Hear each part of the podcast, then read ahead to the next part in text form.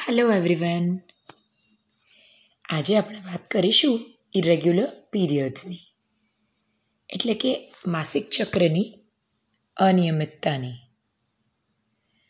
આજનું ડિસ્કશન માત્ર અગિયારથી વીસ વર્ષની ગર્લ્સ માટે જ છે. એટલે કે જ્યારે તરુણાવસ્થામાં પ્યુબર્ટીમાં પીરિયડ્સ ઇરેગ્યુલર થાય, એની વાત કરીશું. ઓવ્યુલેશન એટલે કે દર મહિને સ્ત્રી બીજ છૂટું પડવાની પ્રક્રિયા, જે આપણને ન દેખાતા ઇનવિઝિબલ એવા કેટલાક હોર્મોન્સના ઇન્ટરેક્શનથી આપણા શરીરમાં થતી હોય છે. એ હોર્મોનના ઇન્ટરેક્શન આપણને દેખાતા નથી. આપણને દેખાય છે મહિને માસિકનું આવવાનું. જો આ પ્રક્રિયા દર મહિને દસમાંથી પંદરમા દિવસની વચ્ચે રેગ્યુલરલી થતી હોય, તો પીરિયડ્સ ત્રીસ પ્લસ માઇનસ સેવન ડેઝ એટલે કે ત્રેવીસથી સડત્રીસ દિવસમાં આવી જતા હોય છે. એને આપણે મંથલી સાયકલ કહીએ છીએ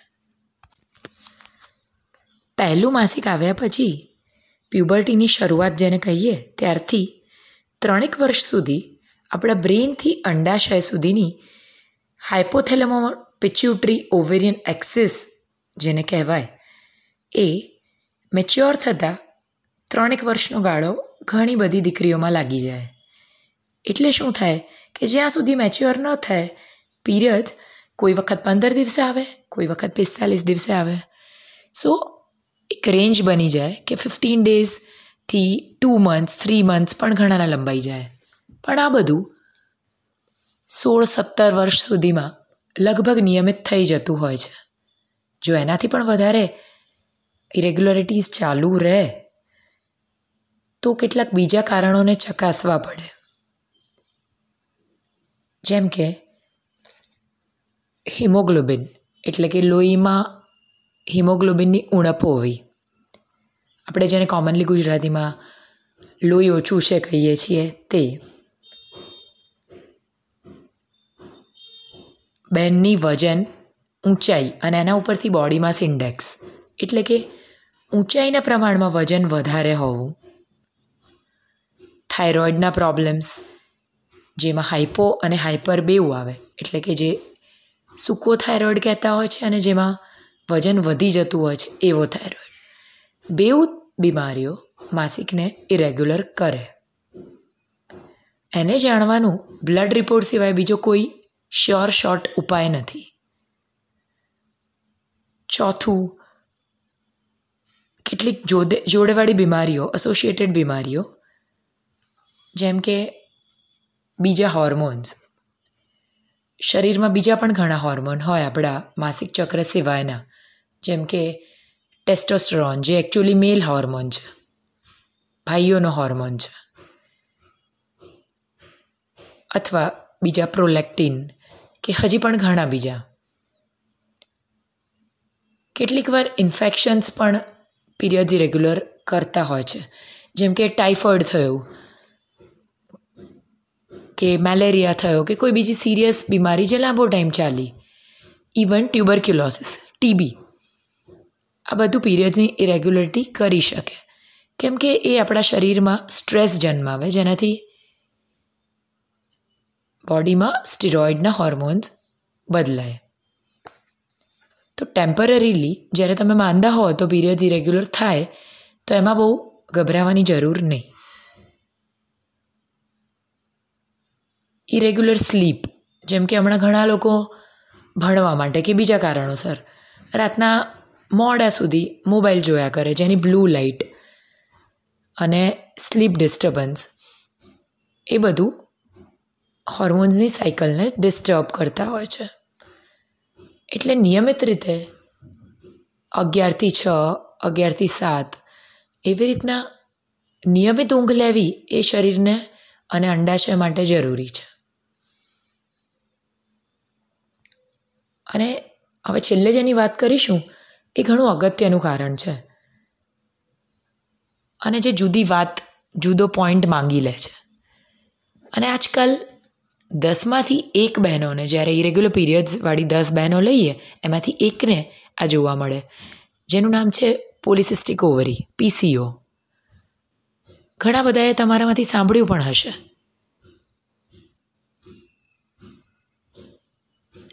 માત્ર ઇરેગ્યુલર પીરિયડ્સ જ નહીં પણ પોલિસિસ્ટિક ઓવરી એક લક્ષણોનો સમૂહ છે. એક સિન્ડ્રોમ છે જેમાં ઘણા બધા સિમ્ટમ્સ કલેક્ટ થાય.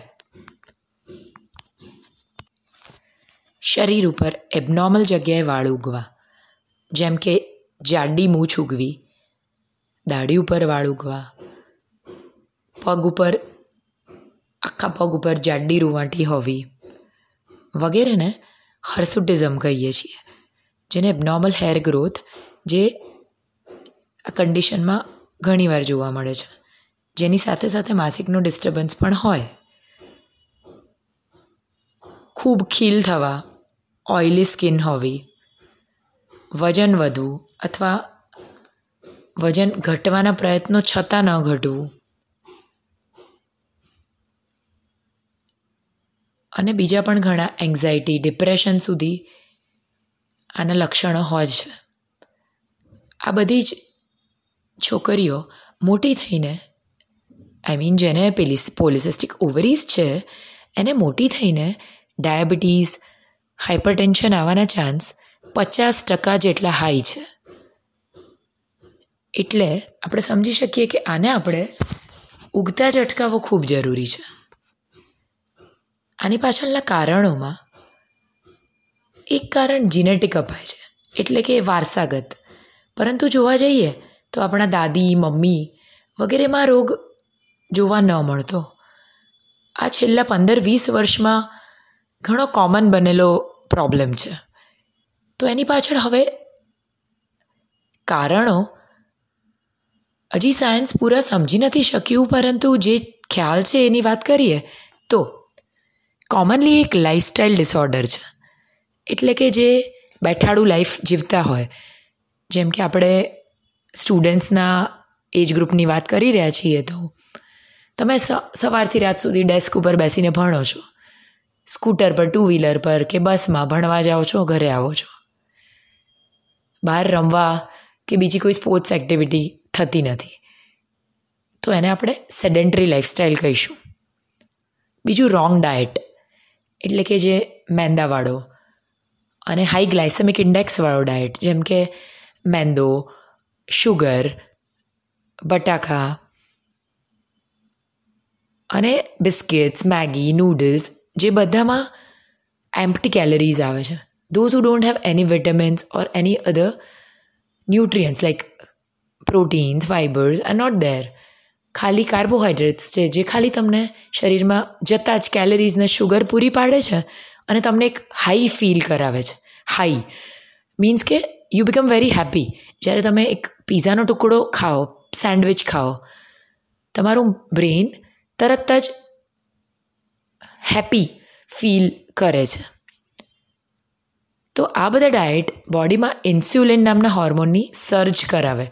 એટલે એકદમ વધે, પછી તમારું એકદમથી પાછી ભૂખ લાગે, ત્યારે પાછું ઇન્સ્યુલિન એકદમ લો થઈ જાય. પછી તમે તરત પાછું કંઈ શુગરવાળું ખાઓ, ખુશ થઈ જાઓ. અને આ જે બધા સર્જીસ આવે ઇન્સ્યુલિનના એ આપણા અંડાશય પર ઓવરીઝ ઉપર હોર્મોન્સનું ડિસ્ટર્બન્સ કરવામાં કારણભૂત છે. ત્રીજું અગત્યનું કારણ છે સ્ટ્રેસ